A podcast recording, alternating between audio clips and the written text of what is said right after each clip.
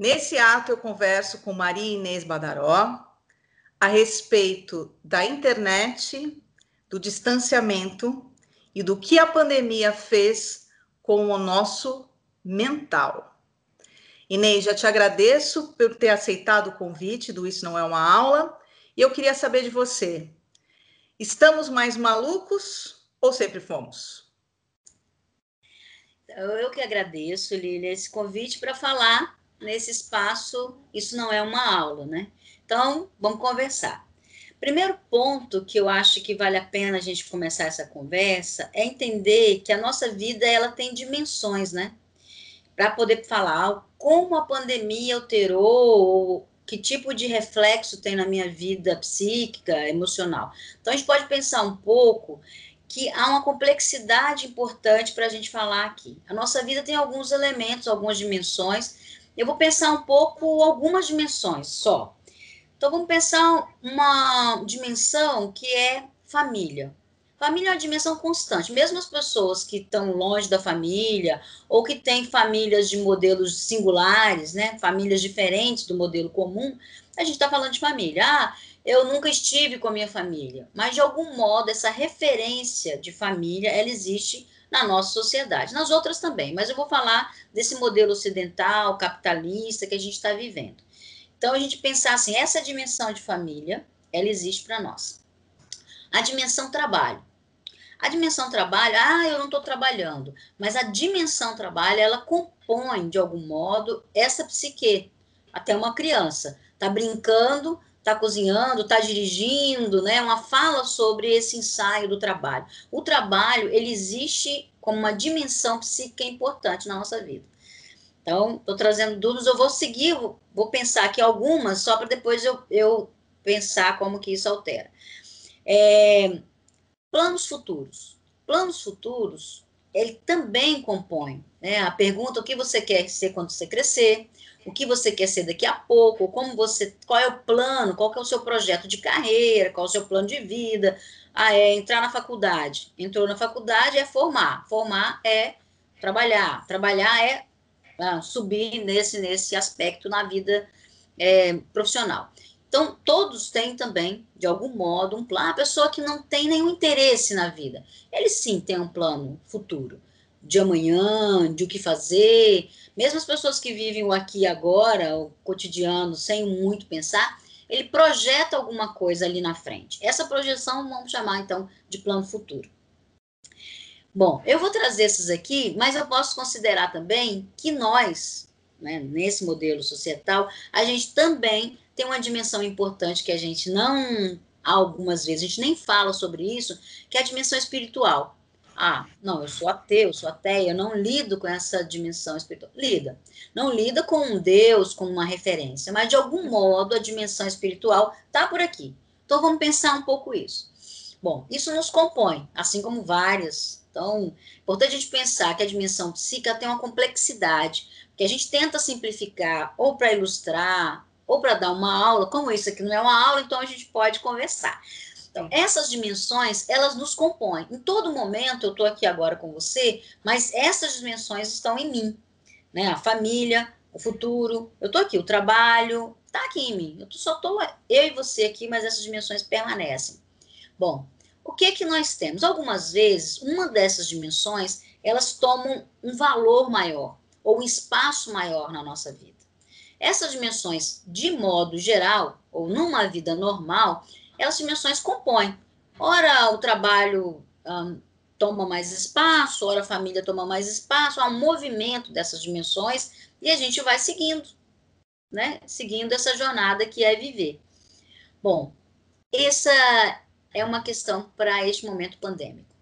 Nesse momento pandêmico, muitas das dimensões, elas se restringiram, elas diminuíram. E outras dimensões que antes eram similares, compunham de algum jeito a vida, foram tornando enormes, tomando pontos enormes, né?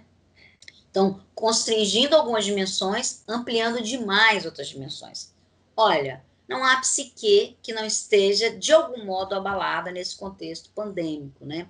Há reflexos muito uh, evidentes no, no momento da pandemia.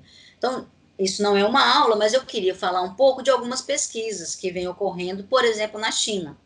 Na China, ah, o número de adoecimentos diagnosticados de sofrimento psíquico maior aumentaram.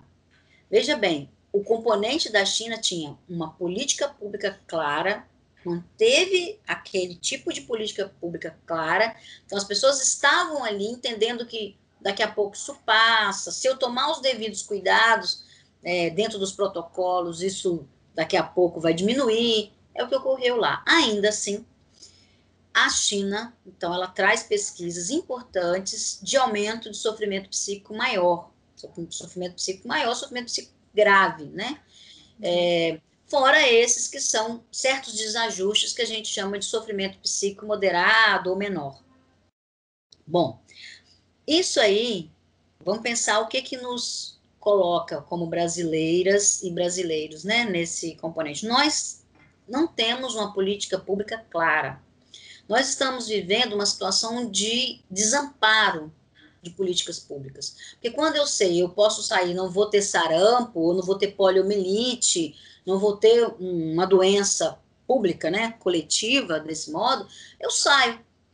Mas não é essa a realidade que a gente está vivendo. Então, nós não temos uma política pública que nos favoreça algum contorno de que isso daqui a pouco passa, de que isso, é, se eu me cuidar, isso não vai me tocar. Não é isso que nós temos. Nós temos um desamparo da política pública de saúde no país. Bom, isso deixa todos nós já com ah, uma situação fragilizada emocionalmente, porque nós não sabemos se o fato de nós nos cuidarmos vai uh, minimizar ou não. Nós não sabemos se nós estamos aqui, abril, maio, junho, julho, agosto, se nós estamos em cinco meses para trás ou em cinco meses para frente. Então, nós não temos nenhuma projeção agora. Então, vamos lá. Eu falei das dimensões, eu vou nessas dimensões. O plano futuro. Qual é o plano futuro? Hoje, para um cidadão comum, não importa o que ele faça, né, no trabalho, agora pensando no plano futuro, de um estudante, de um professor, de um dono do comércio, ou de uma pessoa que está em casa, que é essa trabalhadora em casa, né? Qual que é a condição de falar, e o amanhã? Essa pergunta sobre o amanhã nos coloca todos sobre o impacto. Melhor não dizer, melhor não falar, melhor não conversar sobre isso. Entretanto, não falar sobre isso, ou se angustiar sobre isso, faz abismal esse, esse, essa dimensão que é o plano futuro. Faz abismal, eu não posso me tocar, eu não, posso, eu não consigo fazer plano futuro, né, de modo geral. Né? Cria uma certa incerteza, talvez, Inês? Incerteza absoluta, absoluta. E, e o que nos faz uh, abalar psiquicamente é justamente isso. Eu não tenho é, terreno sólido para pisar. Que base sólida eu tenho, que chão eu tenho para colocar meus pés? Então, estou no desamparo, eu vou ali cauticante, eu vou ali tateando, eu vou ali tentando caminhar, mas de qualquer jeito, meu passo, ele não é um passo seguro à frente, na dimensão do plano futuro. Eu não tenho um passo seguro à frente. Então, eu tenho aqui uma retenção, né, dessa dimensão. A dimensão trabalho, absolutamente, absolutamente. A, a dimensão trabalho, em diferentes campos, em diferentes campos. Ela tomou a vida familiar, tomou o espaço íntimo. É, eu estou falando com você aqui dentro do meu espaço íntimo. Eu dou aula no meu espaço íntimo, eu tenho reuniões sérias no meu espaço íntimo, eu tenho é, debates intensos no meu espaço íntimo, o que não era há cinco meses atrás. Né? Então, o que ontem era um espaço de acolhimento, né? Agora, não é, se tornou um espaço de trabalho. Então, o trabalho está meio misturado também. Então, eu, eu tenho reunião com ah, uma parceira de trabalho e ela amamenta na reunião, sim, né? Tudo bem para mim, ela está amamentando. Entretanto, ela não estaria sequer trabalhando, porque ela ainda está amamentando. Sim. Né? É como se a gente não cruzasse a porta de um espaço para o outro, né? Exato. E o trabalho ficasse eternamente dentro do mesmo espaço que a gente descansa. Pelo menos é a sensação que eu tenho. É isso, é isso. O trabalho te invade, né? Você não tem hora para finalizar uma reunião, você não tem hora para levantar para o cafezinho, a pessoa te acessa, você está disponível, a outra manda um e-mail para ontem, documentos que aparecem é, dezenove horas para a reunião de oito e quarenta amanhã, e você está assim. Então, esse momento que o trabalho invadiu completamente nossos, as dimensões da nossa vida, né, também é um componente estressor, né? Então, a saúde do trabalhador, a saúde mental do trabalho está completamente afetada, porque a maioria das vezes a gente já está reativo. Ai, mais uma ligação, mais uma chamada ao vídeo, mais uma coisa, você fica reativo. Aquilo que ontem, de modo geral, a pessoa que construiu um, um trabalho e o tem como um, um espaço, né, de trabalho é, afetivo, não vou nem falar de prazer no trabalho, mas o espaço afetivo de trabalho, agora já está um pouco reativo, né? Então, em vários lugares, né? O home office, ele é um trabalho possível, e ele, na nossa dimensão, né, no nosso modelo societal, ele já vem de longa data.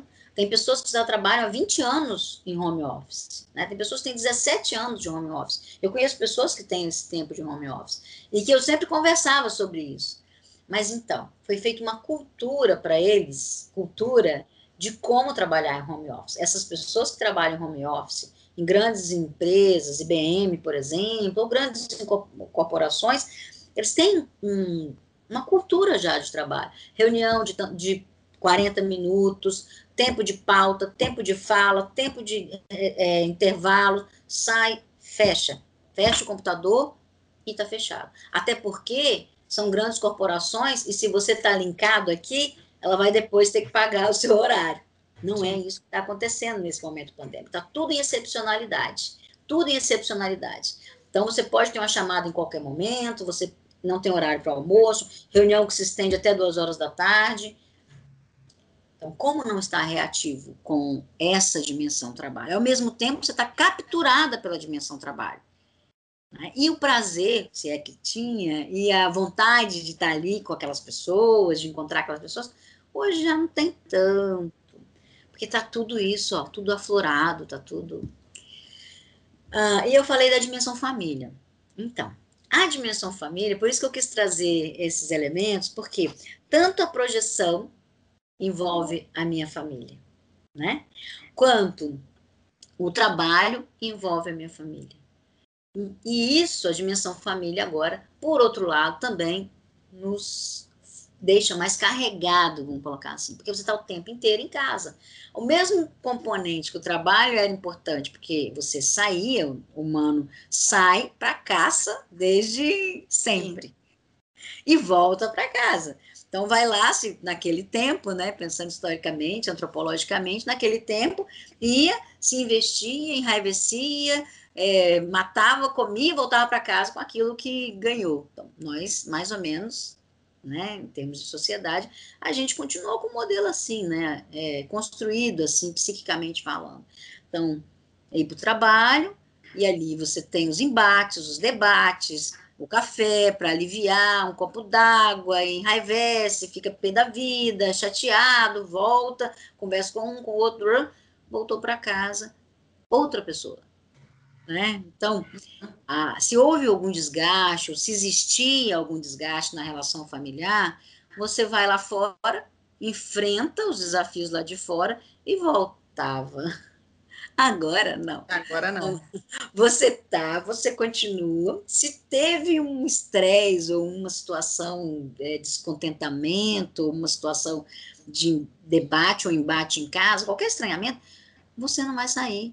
Muito pelo contrário, você vai ter que engolir aquilo para você entrar na próxima reunião e clicar e tá bem. E uhum. A pessoa tá ali do seu lado. Né? E você não vai ter esse momento de sair e voltar. Falar, ah, que bom te ver. Que bom chegar em casa. Porque você não saiu. Né? Então, você tá com todas aquelas emoções ali, paradas, né? E aí não tem como a gente desconsiderar essa dimensão, que é a dimensão família, está completamente abalada, conflitiva, né? E é um ponto. Aí eu vou sempre dizer assim, por outro lado, eu acho que é legal sempre a gente pensar, ó, esse é um ponto, né, de desafio. Por outro lado, é, o espaço de família também tem sido espaço de resgate de histórias. Que talvez, pelo, por esse movimento de ir lá fora, você desliga daquilo e volta, nem lembro mais o que estava... Nem me lembro mais o que, que era. Porque enfrentar esses desafios que nós antes não enfrentávamos está nos fazendo, de algum modo, nos conhecer melhor. Conhecer nossos limites. Alguns de nós, as nossas histórias. Alguns de nós estamos reconhecendo as nossas próprias histórias. Os nossos desafios pessoais, né? Aquilo que nos colocava é, mais inseguros diante da vida. Então, esse ambiente família misturou-se e tem um certo ganho, né?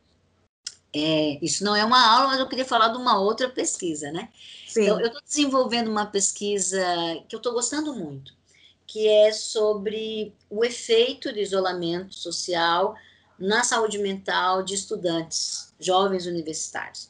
Uhum. E o que, que eu vejo? Eu tenho dados parciais ainda, é, e todas as vezes que eu falo, vou fechar, é um formulário online, tem uma parte de questionário e uma parte que é uma escrita, né? Que uhum. convido, ah, escreve alguma coisa aqui, deixa alguma coisa. Todas as vezes que eu falo assim, ó, parcial de hoje, meia-noite, fecho, é, não recebo mais o questionário.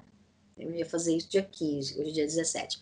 Então, dia quinze, tem um mês só que eu estou é, co é, colhendo essa, esse formulário. Aí eu falei, dia quinze eu fecho, um mês, fecho dia quinze. Era sexta-feira. Aí começaram a aparecer escritas, porque os momentos vão em ondas, né? Mesmo Sim. eu tenho uma segunda etapa e desse questionário que eu vou voltar nessas pessoas que tem uma hora lá, eu pergunto, você gostaria de participar da segunda etapa e tal? Aí começa a aparecer coisas, eu quero falar dessa dimensão familiar, tá? Começa a aparecer coisas que eu falo, eu preciso, ah, eu vou colher só mais um dia. Eu só vou deixar agora. É isso, é um vício isso. Daí, falou, vou colher só mais um dia. Só né? mais um. Só mais um. Daí, aí aparece aquela escrita maravilhosa. E tem aparecido essas jovens, né, com esses conflitos que eu estou dizendo, com as dimensões abaladas, conflitos sobre o futuro, conflito com a família, estar dentro de casa, não ter o trabalho, projeção para o trabalho, né, ou... É, trabalhar em subempregos nesse momento, porque o familiar perdeu o trabalho, então está trabalhando. Isso é vida real dessa juventude que eu estou é, colhendo os dados. Mas na questão que eu vou buscar é assim, ó, a dimensão familiar. A maioria das escritas, porque é um questionário, você vai lá e só x, x, blá. Quando ele está escrevendo, as dimensões que aparecem são as dimensões afetivas familiares. Claro que coloca lá o que, que é a questão geracional, né? A presença dessas questões geracionais. Mas aí vem, eu escutei uma história assim do meu avô. Eu não sabia a história do meu nome. Olha, é isso, né? Então, tem um resgate. Ah, eu não sabia que meu nome era homenagem a uma irmã da minha avó, que minha mãe tinha com muito carinho, que eu nunca conheci. Faleceu quando ela era criança ainda. Eu não sabia. Então, são coisas que vão aparecendo que diz um pouco dessa dinâmica. De fato, a pandemia está nos colocando vários desafios. E esse também tem, tem sido um, um desafio que, que eu acho importante falar, né? Eu não quero ser uma pessoa para falar assim, o, o que de bom dessa pandemia. Não é isso que eu quero dizer. Eu sou mais o Ailton Krenak, né? Dizendo que essa pandemia devia ter matado já muita gente em mil e quinhentos. Né? Sim. É, matar principalmente ah, os colonizadores, né? Tipo nós, assim, fruto dessas pessoas. Então, é, é pensar que é, o capitalismo, o modo de existir, já vem... matando vidas, já vem matando este país, né? Então, para estarmos aqui, já vem matando esse planeta. Então, é, quando o, o Ailton Krenak nos ajuda a refletir sobre o que a humanidade fez da Terra, né? Tem uma hora que fala assim, olha, não tinha outra opção, a Terra não tinha outra opção que não fazer esse break aí para... para agora, né? Para, porque você tem que parar. o excesso do consumo, o movimento sem nenhuma reflexão atrás do melhor, atrás de mais, mais e melhor, e o novo. Esse movimento descentralizou um pouco do contato com aquilo que de fato somos, né? E isso tem é, graves, e teve, né, graves consequências para homens e mulheres, né? Que são as consequências do sofrimento psíquico. Então, quando a gente começa a pensar na quantidade de medicamento antidepressivo que as pessoas usam, e o, o que levou as pessoas ao nível de distanciamento de si, de pouca reflexão sobre sua dor, sua vida, seus dilemas pessoais, a acreditar que uma pílula ia resolver, ia tamponar, ia solucionar. Foi um jeito... um jeito de viver que nos colocou nessa condição. Um jeito até meio placebo, né? Você posterga a solução do problema, que sempre esteve ali, né? Você nunca lidou com ele, você vai lá, toma medicação, e geralmente, assim, é, é, eu escuto também de muitas pessoas que foram buscar terapia agora, no momento pandêmico. Sempre sentiram a necessidade, ou ainda questionavam se era necessário fazer, e foram buscar a terapia agora, nesse momento. Olha, então, esse break, né, essa parada, puxou o freio de mão muito rapidamente, né? Sim, é, tá sendo danoso, tá sendo gravíssimo, nem, nem esse o ponto, né? Entretanto, o outro lado da história, sempre é bom a gente pensar esse movimento dialético, né, assim... Tem um ponto, mas também tem outros modos de olhar. Então, a gente falar dessa constrição das dimensões, do sofrimento psíquico que tem nos levado, tem nos levado porque a gente não estava olhando para a gente. Era difícil a gente olhar para a gente. Agora, estamos sendo obrigados a olhar para a relação conosco, a relação com a pessoa mais íntima, né? Com o esposo, com a esposa, com os filhos, com as pessoas do entorno familiar. Então, está nos obrigando. Olha que você traz, ah, tem pessoas que hoje estão procurando terapia, estão entendendo que é necessário uma reflexão, e que aquela pílula, ou se tomou, se não tomou, mas a hipótese de, de algum medicamento, né? Bom, antes dela eu posso fazer o quê? Se eu vou usar, antes dela eu posso fazer o quê? E se for fundamentalmente necessário esse, essa pílula, esse medicamento, né? O como eu vou fazer? Até quando eu vou fazer? De que jeito eu vou fazer? Porque você pode, sim, entrar com um tipo de medicação já pensando em como que você vai sair dele, porque às vezes você está tão, né, mal que tudo bem. Agora, eu preciso sair disso, ou eu vou andar de muleta para todo sempre. Né? Então, pensando bem nessa analogia da muleta, né? Então, assim, eu machuquei uma muleta para eu me apoiar e tal. Até quando eu vou?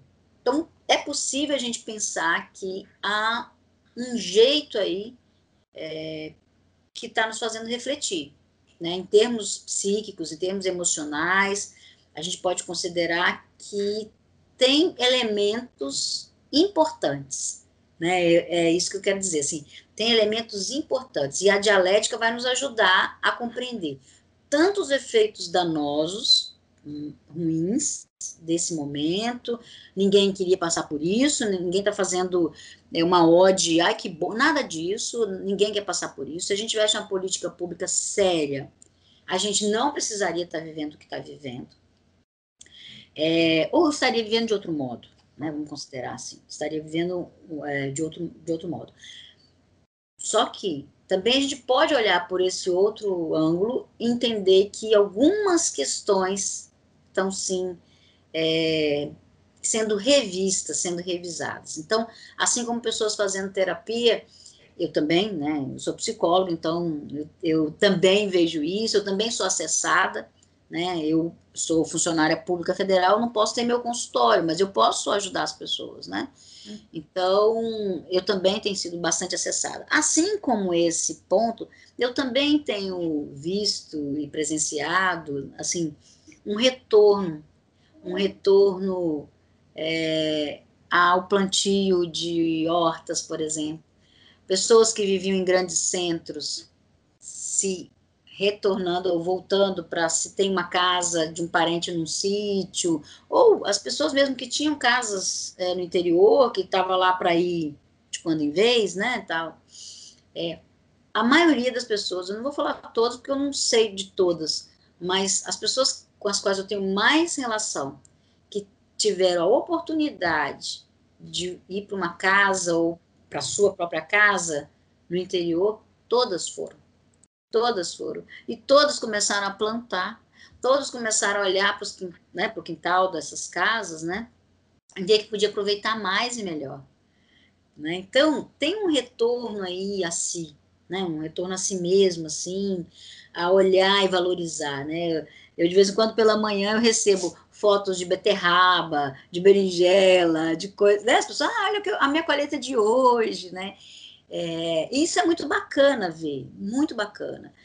Então, eu também tenho visto isso. Pessoas que trabalhavam em São Paulo e que foram para cidades do interior, Cunha, Bauru, Barueri, né? Pessoas que são aqui no sul de Minas, que foram para o sul de Minas, é, e estão super bem nesse sentido. Olha, vou, vim, vim para cá e estou aqui cuidando da horta, estou vivendo a vida... aí está trabalhando, né, porque está todo mundo online, mas está vivendo uma vida diferente, diferente, assim.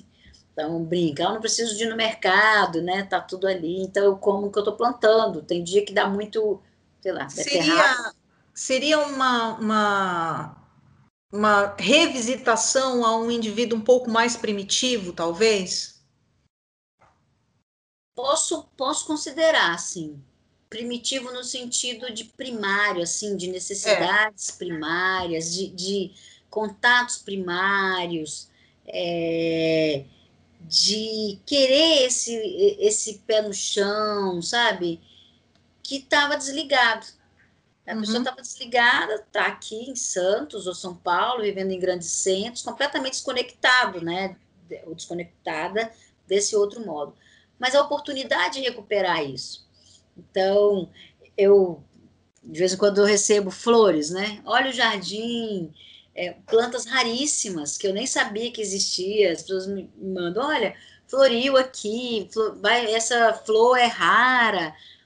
Assim, se estivesse morando nos seus apartamentos, né, é, vivendo a vida como estavam, não teriam essa oportunidade, né? Então... essa dimensão primária, dos afetos primários, dos cuidados primários, né? Então, quando a gente fala assim, é, o que é uma terapia? O que seria uma terapia? Seria esse retorno. Eu uhum. falo do primário, olha.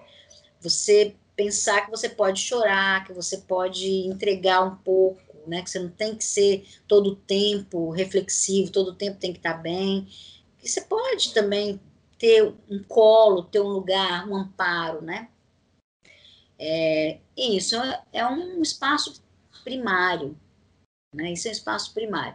Uma das, das coisas mais importantes que o Freud ensinou, além de ter toda a psicanálise, além de toda a psicanálise, uma das coisas importantes que eu penso que ele ensinou é a construção de um espaço acolhedor.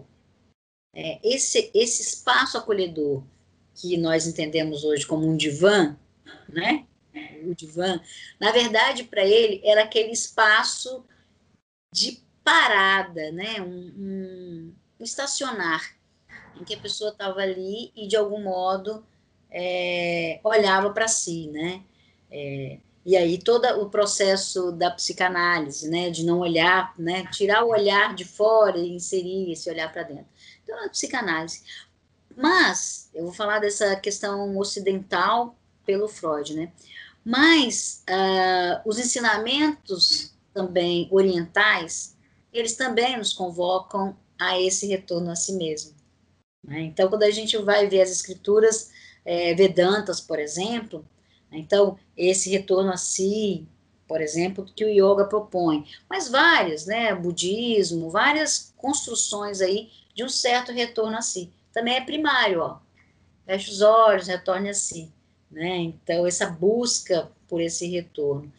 É, é um lugar de aconchego, esse lugar interno, em que a gente consegue é, desvincular ou desligar um pouco do que está acontecendo lá fora para a gente entender um pouco o que está acontecendo aqui dentro. Esse lugar interno acaba levando a gente para esse encontro, para a dimensão religiosa que você colocou, porque as pessoas sempre vão buscar a religião fora. E talvez, será que a, a religião esteja dentro da gente mesmo? Então, era essa a dimensão que eu, que eu tinha esquecido. Eu falei, olha, eu quero buscar a tal dimensão. Essa dimensão que a gente pode construir como religiosidade ou espiritualidade que eu trouxe, né? Que, assim, não é, não é estar devoto de, de alguém ou algum. É outra coisa, né? É a dimensão verdadeira do que é religação, né? É um, um momento em que a pessoa se liga em si mesma. Esse retorno a esse si mesmo, eu poderia dizer que é essa dimensão que antes eu tinha dito, olha, não, a dimensão espiritual de religiosidade, ela não está voltada a eu ter que ir a algum espaço, ou eu ter que confessar uma fé, né? Ou eu, né?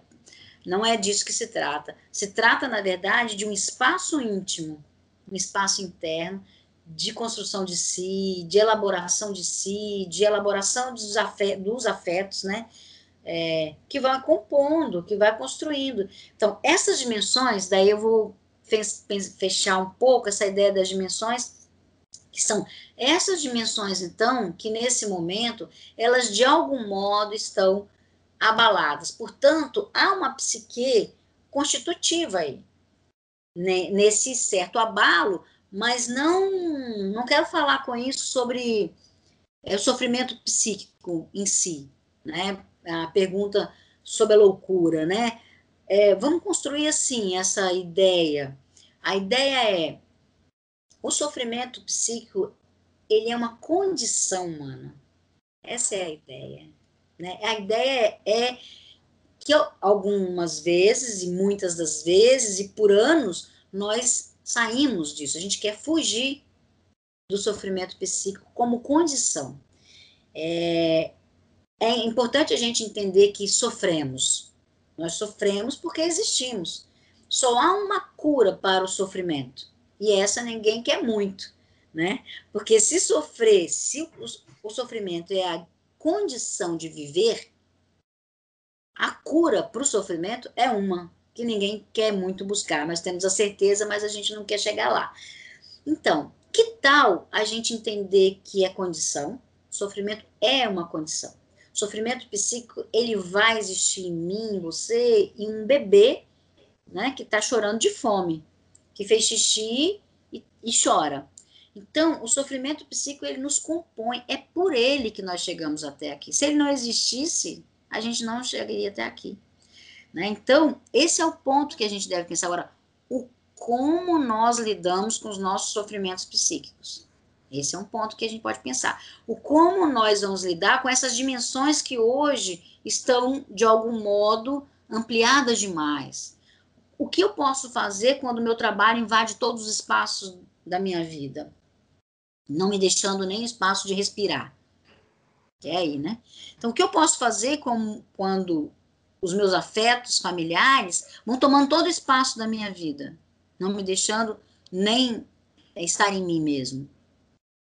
Bom, eu posso tomar alguma atitude. Talvez o retorno primário. O que, que seria o retorno primário? Né? O que seria isso para cada um de nós? Para o bebê, o primário é gritar, chorar, né? Depois ele vai crescendo um pouco, o primário pode ser falar não.